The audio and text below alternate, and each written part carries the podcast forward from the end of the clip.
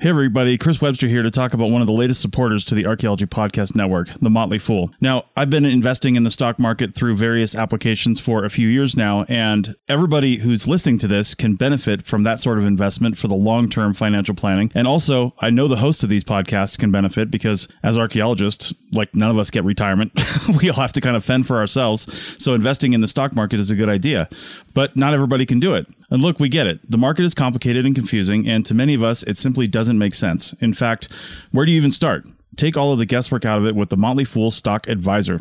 The Motley Fool has been around for over 25 years and has been spot on in recommending some of the world's most important companies before they hit the big time.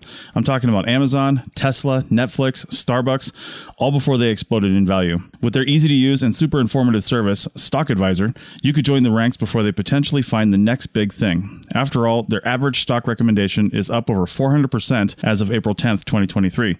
And no need to be intimidated by financial jargon or market complexities. As the name suggests, these guys don't take themselves too seriously. Now, finances, that's a different story. Their friendly and relaxed approach has helped over 700,000 people move closer to financial independence, all while beating the market and having fun. New members can access Stock Advisor for only $89 for their first year, a full $110 off the full list price. Don't sit on the sidelines and think about what could have happened. Visit fool.com slash APN to start your investing journey today. That's $110 discount off of $199 per year list price. Membership will renew annually at the then current list price. So again, check the link in the show notes of this episode. We're excited to announce that our very own podcasting platform, Zencastr, has become a new sponsor to the show. Check out the podcast discount link in our show notes and stay tuned for why we love using Zen for the podcast. You're listening to the Archaeology Podcast Network. You're listening to The Archaeology Show. TAS goes behind the headlines to bring you the real stories about archaeology and the history around us. Welcome to the podcast.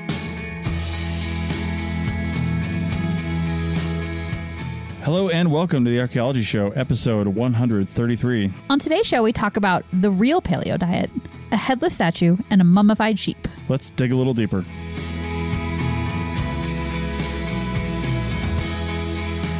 Welcome to the show, everyone. How you enjoying this desert rain? It's weird, but different. Yeah, it's crazy. It's end of August, or sorry, beginning of August, end of July uh, last week, and we've had a lot of rain. Yeah, so much more rain than we usually get. Enough Yeah. so that we were like rained out in the field last week, which is so unusual. Yeah, so we waited a few days to let it all dry out so we could finish the project, Yep. and then it rained again. Yep. So Hopefully- who knows what it's going to look like tomorrow? Well, it does dry fast, so hopefully it's okay when we go out to finish tomorrow. That's right. So we don't have Paul. He is currently on his way back to his home in the northeastern United States, and we are down here in Nevada still and getting ready to take off. But before that, we have some news articles for you. This first one's kind of a long one, and to be honest, I mean it was written not too long ago, like a week ago, and I feel like just some of the stuff I've seen, even some of the stuff they've linked to. First off, the article is very comprehensive and it's Mhm. like a meta study, and it it they talk about everything related to the paleo diet, and they reference a lot of peer reviewed primary sources. Yeah. They also reference themselves in some other articles they've written, and a lot of this stuff has come from, you know, stuff that's been written in the last like six months. So Mhm. Take that for what it is. Yeah, very, very thorough article though, Yeah. as far as you know these sorts of things go. So I was pretty impressed by that. So this was written on inverse.com, something I'd never really heard of. in Mhm. their science section, and it's called The Real Paleo Diet Scientists Debunk Ancient Food Myths. Now, there's not really any debunking going on in the article. They're just talking about reality in ancient times, quote. Nah, that was an attention grabbing Yeah. title, I Yeah. Totally. So, anyway, a lot of people think the paleo diet is, you know, very few grains and things, lots of fats, hmm and meat and stuff like that because they say well if if it was good for people in the paleolithic they were always healthy. And you know they made it through and they didn't have processed foods and sugars and you know unnatural sugars and and stuff like that.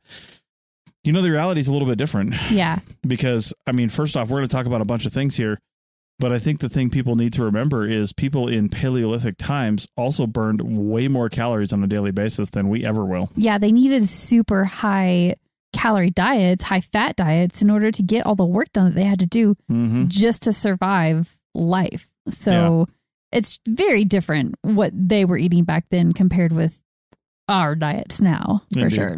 Yeah.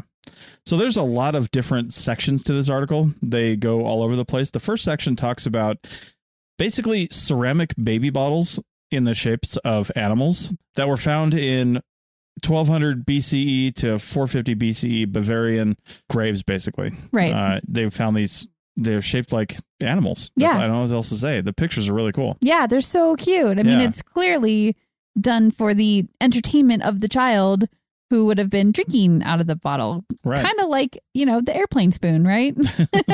Yeah.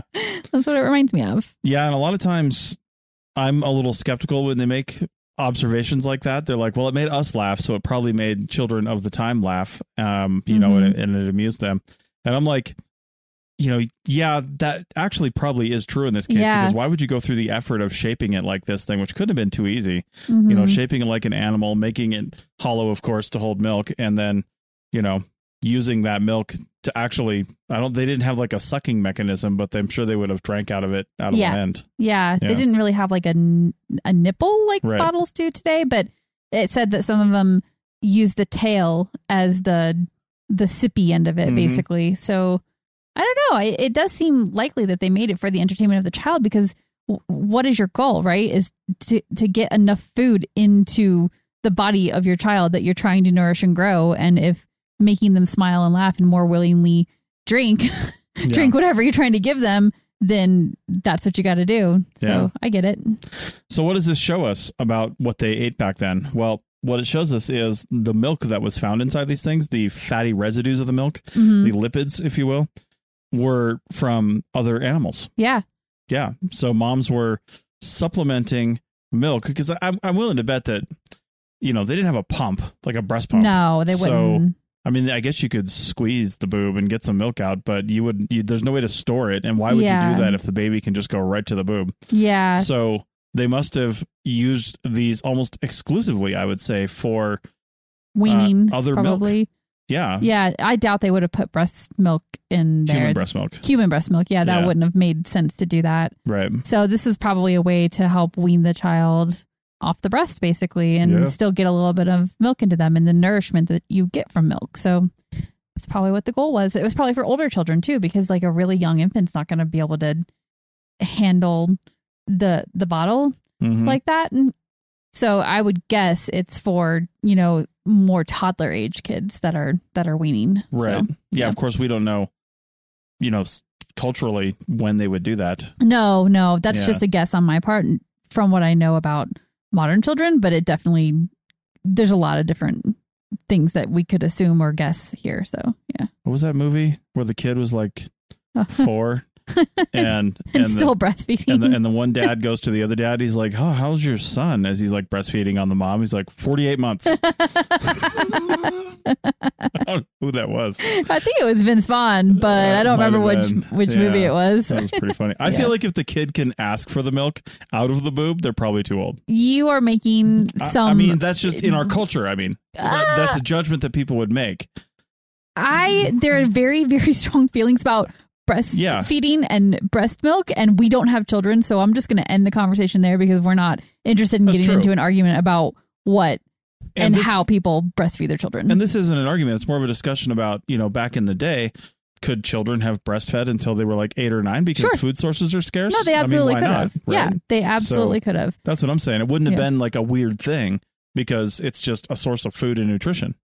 Right. You know? So anyway, the cool thing about all this is, you know, evidence of what people actually ate is a lot more difficult to come by than you would think. Yeah. Right. A lot of times we see like bones and things in fire pits, but and you make the assumption that they ate that stuff, but Mhm. you don't have like direct evidence that they ate that stuff. Yeah, and it often in the past hasn't really been considered super important either. Right. And that might be in part because we didn't have the technology to analyze the microscopic Mhm. remnants in these bowls. So that might have been part of it, but also it just wasn't the focus of past archaeologists right. until somewhat more recently, I guess like the last 30 years or so. Yeah, back in the day they were more concerned with getting museum quality pieces Mhm. and taking the little sherds and things that might have some good lipid analysis potential Mhm. and just tossing them or not collecting them or something like that. So, and then the museum quality stuff just like went in the museum. Yep. So, Chances are it was like cleaned too. Oh yeah, you know, probably. like a hundred years Yeah. ago, they would be cleaning these things before displaying them. So Mhm. any residue that could be tested is probably long gone. But you know, fragments of sherds could still potentially Mhm. have things on them. So Yeah, another point that the article uh, author makes is that also back in the early archaeologist times, eh, people were more concerned about you know kings and probably queens and conquering warriors and, and people who were you know I guess important so to speak to the time period and and they were less concerned about the day to day yeah, and and mothers and women are just you know they are the day to day yeah, so yeah, you know, a lot of that stuff was overlooked. And they say right in the article that artifacts from food prep belong to those that lack societal power, which are typically women, servants, slaves, yep, you know, people like that. So uh, there just hasn't been a lot of activity on that. yeah. So, it's good to to shine a spotlight on that because I don't think you can truly understand a society, a past society or Mm-hmm. culture, unless you have the whole picture and you know what every member of that society was doing, Yeah. what they were, were responsible for, and how it all fit together. It's a big puzzle, and you can't just look at the edge pieces. You know, you got to have the middle bits too. mhm. yeah. So one thing that changed everything about uh, cooking for the early humans was earthenware, pottery. Yes. and and part of that was because well they were now able to boil things Mhm. make stews you know store stuff inside of it for long periods of time without you know bad things happening to it you can't like store something inside of the crook of a tree branch or something like that like it's going to go bad Right. and residue analysis has really changed things too because organic residues especially fats cling to the little nooks and crannies of pottery fragments Right. and they just kind of make their way in there especially if you're boiling it Mm-hmm. so I would imagine some of the early ceramics were just like, you know, they started boiling it over the fire and it just like leaked out like a sieve, probably. yeah, get they the had to Get, the technique right. get the firing temperature correct and all that to get a full. Yeah. yeah. Yeah, it notes in here because there's a lot of different segments talking about different things, but medieval people, uh, and the medieval is a very specific kind of time frame. We were talking way earlier before that, but like medieval people, you know, maybe a thousand years ago, uh, give or take. We're making stews, cheeses, butters. I mean, that sounds pretty delicious, and it sounds like I would have been even bad. fatter back then. so I don't know. You would have been working your ass off. that's so- true. See, that's what I'm talking about. yeah. Like I spent most that. of my day today. We're recording this. It's like six o'clock in the evening. We haven't had dinner yet, and yeah, I haven't eaten that much today. But I feel like I've spent the entire day sitting yeah. because I've been on calls, Mhm. computer work, uh, and yeah, I went for a swim this morning. That's the only calories I burned, Yeah. really. So Yeah. Definitely. That's Yeah. that's modern society right there. So That's right. Anyway, one of the things that helps make this all happen is the residue analysis and the way that they do that not to get too deep into the weeds here is they use two techniques well the first one is called gas chromatography and that's essentially we're not going to get into what that exactly is but essentially that's used to detangle so to speak the molecular structure of whatever they put in the gas chromatograph i guess it would be Mhm. so that helps to say, okay, so this is this, that's that, and then we can collect all these things. And then they take those molecules and they put them in a mass spectrometer. And mass really does mean mass, like Mhm. weight. And well, weight is different than mass, but mass, not like a lot, but mass as in, you know, weight. Mhm. And molecules, different molecules are way have very defined weights. And so when they take those molecules, they detangle them with the gas chromatography, and then they take the mass spectrometry or the mass spectrometer, and then they can tell what it is. Yeah. So It's really cool. I mean, they can get down to the, you know, I think the the one. There's a lot of experimental archaeology here that we haven't talked about, Yeah. and they did a lot of really cool things like cooking and storing and all kinds of stuff. Mhm. And one of the ones that was interesting was um, cabbage. They boiled cabbage, Yep. and the fats or whatever that And are in the, like the like waxy coating on Yeah, cabbage. You know how it's like slightly waxy on the outside? yeah, Yeah. like That- they were able to take that and say, oh yeah, this is definitely cabbage. Yeah. Yeah. when they found out what it was. Yep, that like Yeah. waxy coating was there, and they were able to identify it, which is really neat. There's a lot of other stuff that they were able to identify much yeah, with much more certainty than you would expect. It was pretty surprising, but really neat. yeah. You know, one thing that I thought was interesting too that I didn't know: labs like this use a lot of milk proteins. to do certain analytical techniques. Yeah.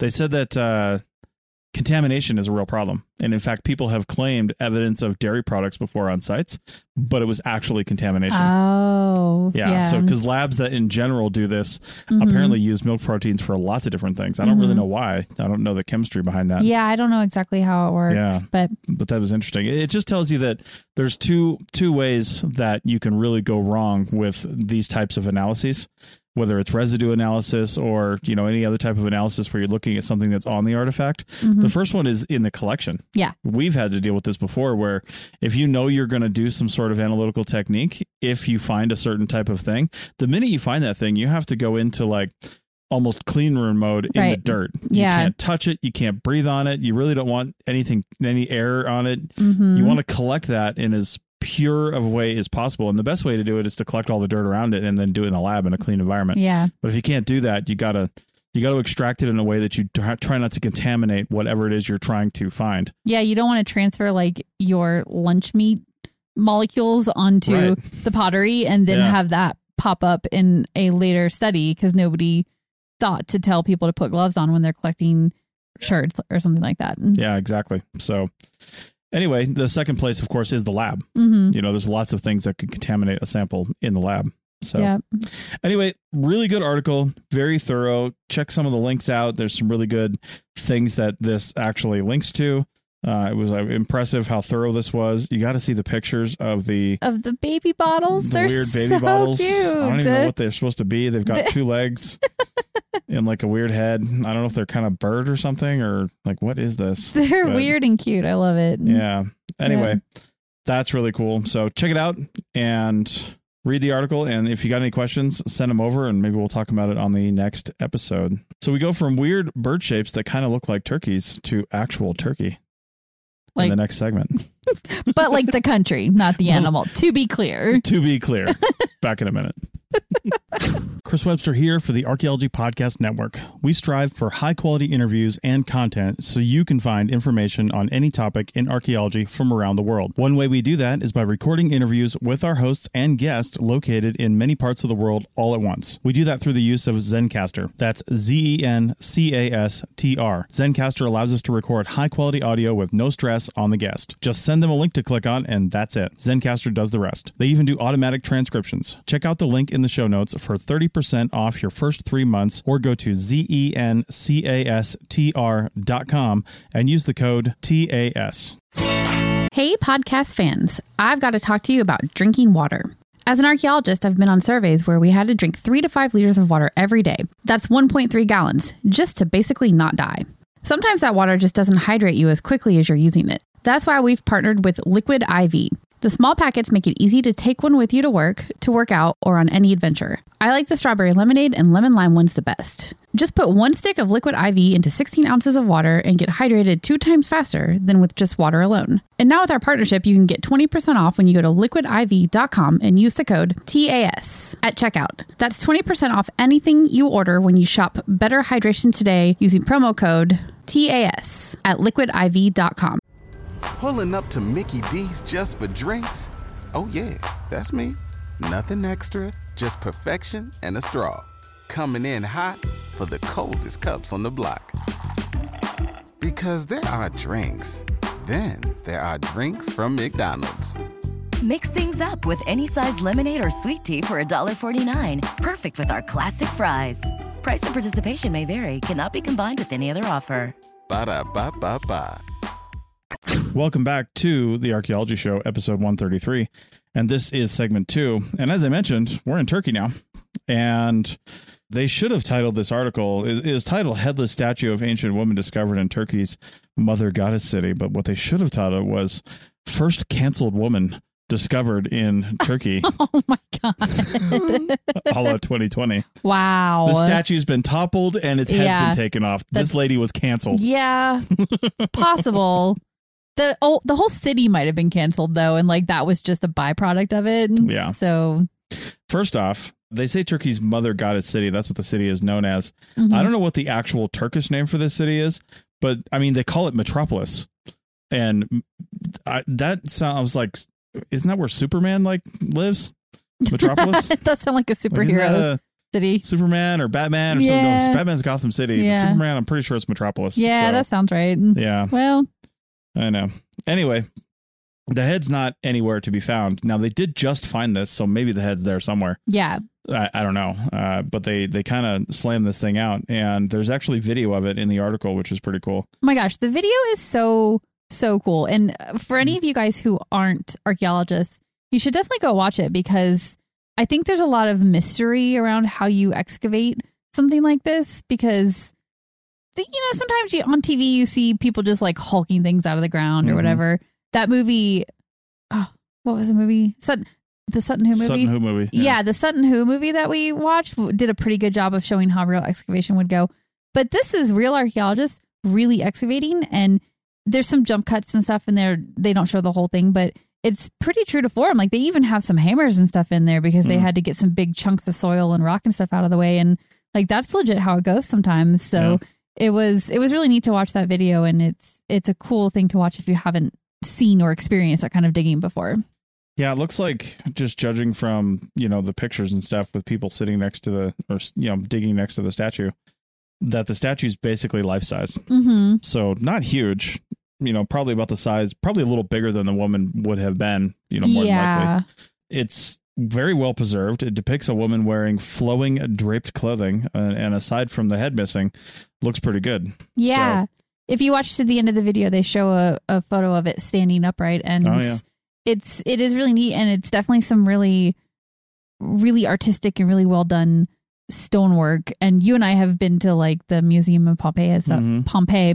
Well, Naples. Oh, was it in Naples? Okay, yeah. Yeah. The stonework, especially where you can see like the flowing a flowing garment on top of a body. Mhm. it, it's just insane to see Mhm. how well done that stuff is sometimes. And this one does look like it's pretty pretty good craftsmanship. Yeah.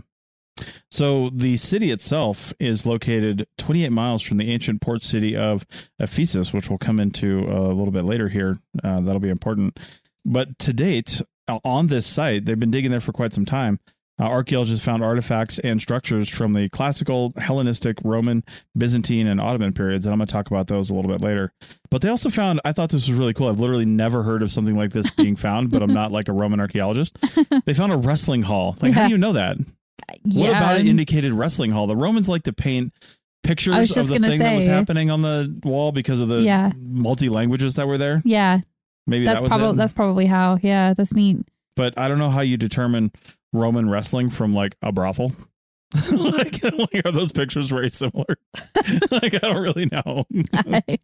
um, well, there's probably two men. Number one, hey, Romans were Well, kind of like, yes. be with whoever you want. that's true. That's true. But I'm not sure that they painted pictures of being with whoever you want. Mm, I mean, they kind of did. I remember when I was in the Navy, I don't think we saw this when we were in Pompeii. Uh huh. But I never forget seeing one of the brothels. They love showing the Navy guys on tour the brothels, of course. but they showed us one, and it was basically because Pompeii was such an international city where people from all around would come there. Uh, you can't expect to speak the language, and they literally Oh, had yeah. pictures of what you want to do, and they were pictures of women on women action, men on men action, Yeah, you know, men and boys. I mean, they had pretty much whatever you wanted to have you just there point at the picture. you just point at what you want. I and want they, that. They, it's like a menu. Yeah. So yeah. anyway, Metropolis was built in the third century BC when the region was under the control of the Seleucid Seleucid Empire. I don't know how to pronounce that. The golden age of the city was during the Hellenistic period, and it was a religious power center during the Byzantine period. Now, there's something interesting about those periods we're going to get to in a minute. The statue suggests that it was made at a time when Rome controlled Anatolia, and Anatolia was the name of the part of Turkey that is on the Asian continent. Because, as a lot of people probably know, Turkey is one of those few cities, not Turkey, but The Turkey, the country does, but Istanbul is one of those cities that oh straddles yeah, two continents. yeah, yeah, because it separates right there from the European continent and the Asian continent. right. So, anyway, Ephesus, as I mentioned before, the ancient port city, was the capital of that region in 133 BC. So, for Roman, the Roman Empire of that region, Ephesus was the capital. hmm So, and that's important. So, I don't know if this woman is going to end up being some kind of politician or if it's just a god. I mean, a goddess Well, that they we were don't recognize. Yeah, they were saying that it's the mother goddess city, so it might be that this Yeah. is a statue of the mother goddess. But why toppled and headless? Because that doesn't sound very. No, but it could have happened know. by accident. We don't. Yeah. We can't assume that it was. It was angrily toppled. I think there's um, significant earthquakes in that area too. All yeah, the time. So true. And yeah, uh, I didn't see, but if if there was a time when the city was abandoned and there weren't people living Mhm. there, or weren't a lot of people living there, yeah. that would have been a good point for a natural something natural to happen that caused it to fall over and break. But then, like, where's the head too? Right. Or did somebody carry it off?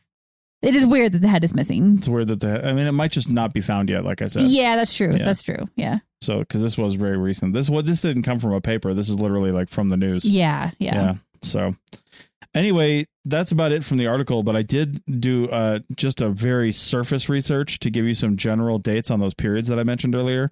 Most of these overlap, but I thought it was interesting that you know they were represented. Now, it's possible that you know these different periods actually happened successively at this city, but Mhm. the period itself more broadly overlaps quite a bit. Right.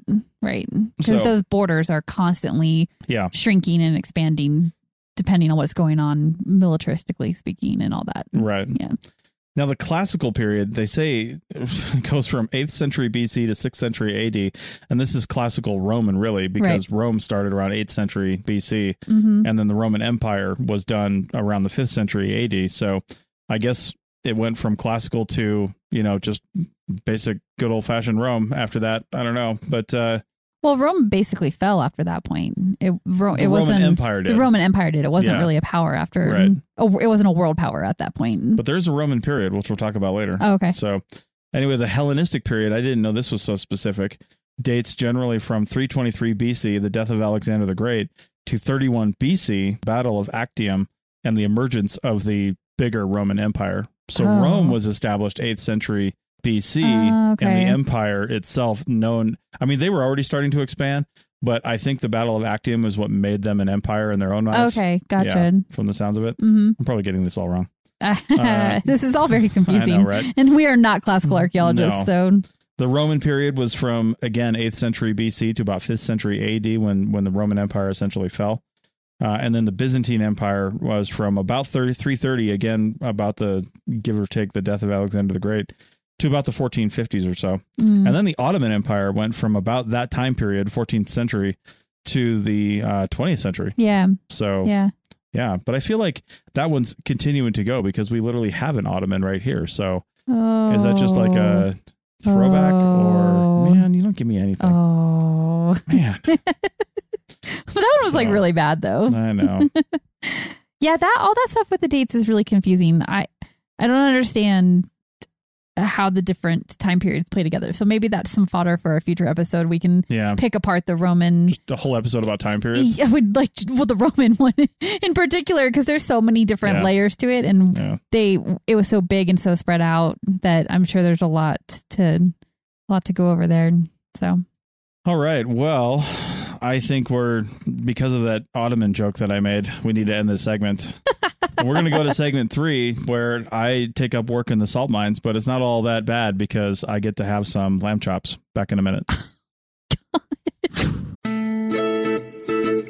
You may have heard my pitch for membership. It's a great idea and really helps out. However, you can also support us by picking up a fun t-shirt, sticker, or something from a large selection of items from our TeePublic store. Head over to archpodnet.com slash shop for a link. That's archpodnet.com slash shop to pick up some fun swag and support the show. Everybody in your crew identifies as either Big Mac Burger, McNuggets, or McCrispy Sandwich. But you're the filet fish Sandwich all day. That crispy fish, that savory tartar sauce, that melty cheese, that pillowy bun. Yeah, you get it. Every time.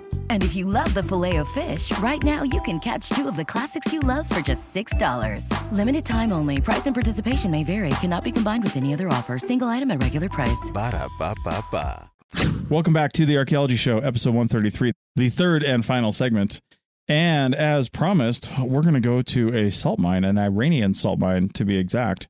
I didn't know they were mining salt in Iran, but there you go, Iranian salt mine. So the cool thing about this is this site's been excavated since, well, I think before 1993. We'll get to that in a little bit. So there have been excavations here for a long time. And one of the things that was just recently found were the DNA, well, basically mummified sheep, 1600 year old mummified sheep. Mhm. And they were naturally Nat- mummified. yeah, I was gonna say naturally mummified in the salt mine. Right. So one of the cool things about this and why this is a, a, a paper, and for this one, by the way, they link to the peer reviewed study from the uh, Royal Society, and we have that in the show notes, so you Yeah. can take a look at that. It was very, very, It's very technical. very technical. Yeah. Read the abstract, but it's very technical. the article does a really good job of distilling It it, down into the bullet points. Yeah, it so definitely it does a really good job with that. Yep. So anyway, uh, they were able to pull DNA from this, and the cool thing about the DNA from these sheep was that ancient DNA, and this would be considered ancient for sure, is usually very fragmented and damaged, and Mhm. you can't you, get, you just got to kind of like piece it together, and, and you might not have all the pieces. And Oh, are you Yeah. telling me Jurassic Park can't really happen? I mean, no, see, okay, so Jurassic Park. Oh no! You Here we go, tangent. do you remember why Jurassic Park really happened? Because they said that they bred only females, I think it was. There were no males. Uh-huh. So you couldn't actually have them breeding in captivity. Right. But they used frog DNA to supplement some of the places where they were missing DNA. Oh, that's right. And I think the, the connotation is they the some of the dinosaurs were able to basically replicate an amphibious type behavior where the females were able to have like unfertilized eggs. Oh, that's right. Mm. Yeah. So All right. Well, that was you brought that, that. up. I did. me. I did. I brought that on us all. So Uh, anyway, you're welcome. so anyway, but we've got crazy wait. female sheep that are breeding in by themselves in these weird labs. So I Uh-huh. don't know what's going on. Okay.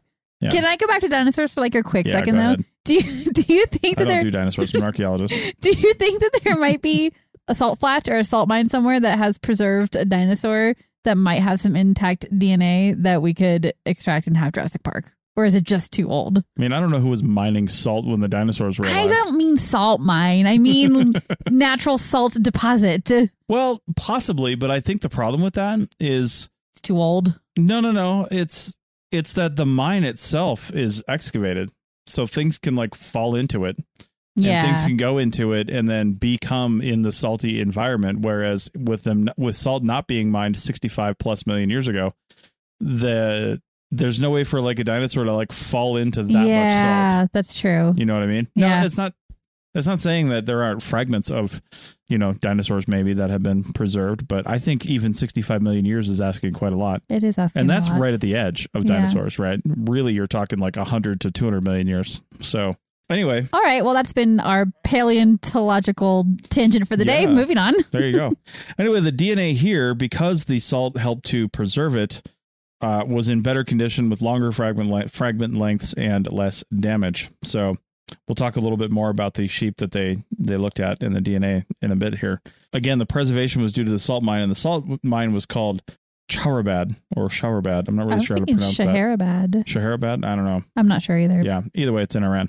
hmm So the cool thing is, going back to what I mentioned earlier, 1993, six men dated from about 1700 years ago, so prior to when the sheep fell in, hmm uh, were found and retained much of their original features. Yeah, it like- said aspects of their original features. Yeah, I think hair and Yeah. skin and stuff like that, which is So creepy and amazing. I know. And the way this works basically is salt absorbs the water from the corpse, uh, preventing soft tissues from breaking down and decaying. And I think this a similar process happens with like bog bodies. yeah. and stuff yeah. like that. Mhm. It's just anything that can stop or prevent or slow down decay will preserve a body. Right. I mean, that's act. That's what mummification does. Purposeful mummification. Right. They just take out all those soft things and put them in jars, Mhm. and then you know salt them up probably.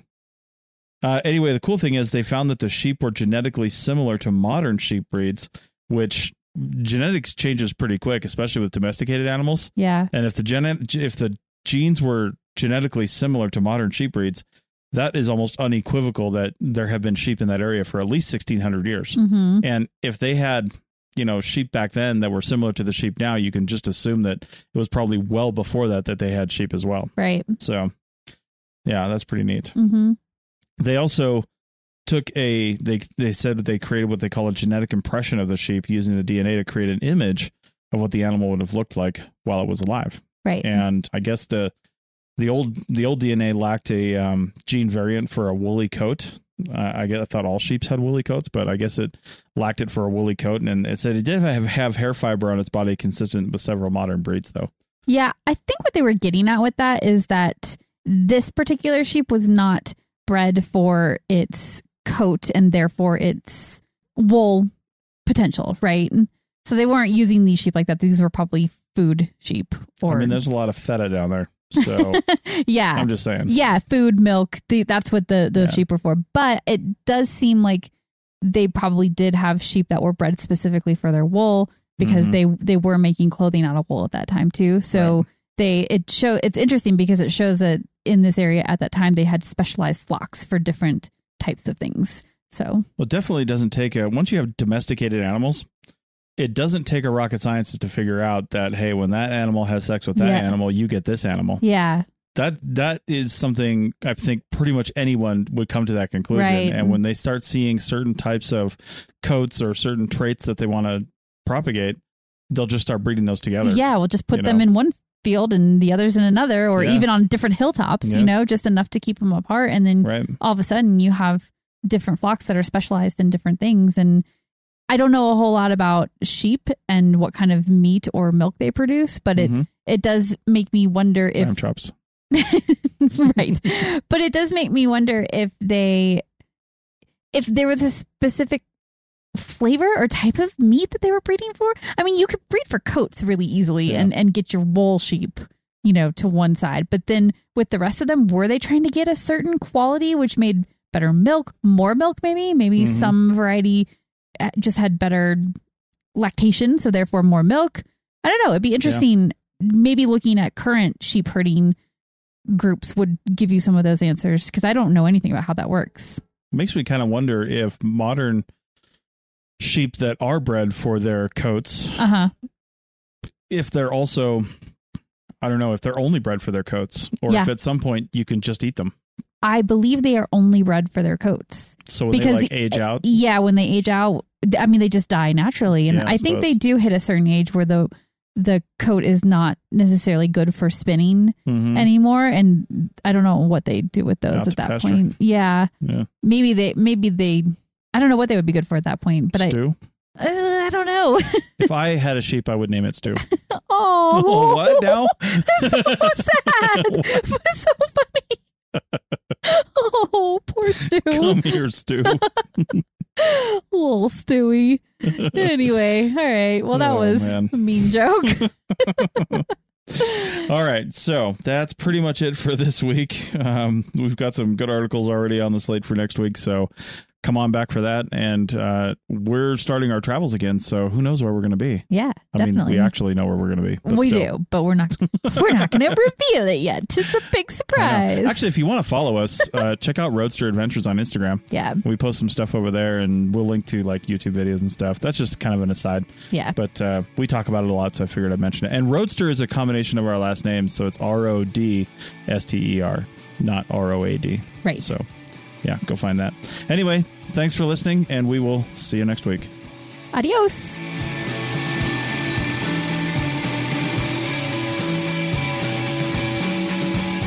Thanks for listening to the Archaeology Show. Feel free to comment and view the show notes on the website at www.archpodnet.com. Find us on Facebook, Instagram, and Twitter at ArchPodNet. Music for this show is called I Wish You Would Look from the band Sea Hero. Again, thanks for listening and have an awesome day.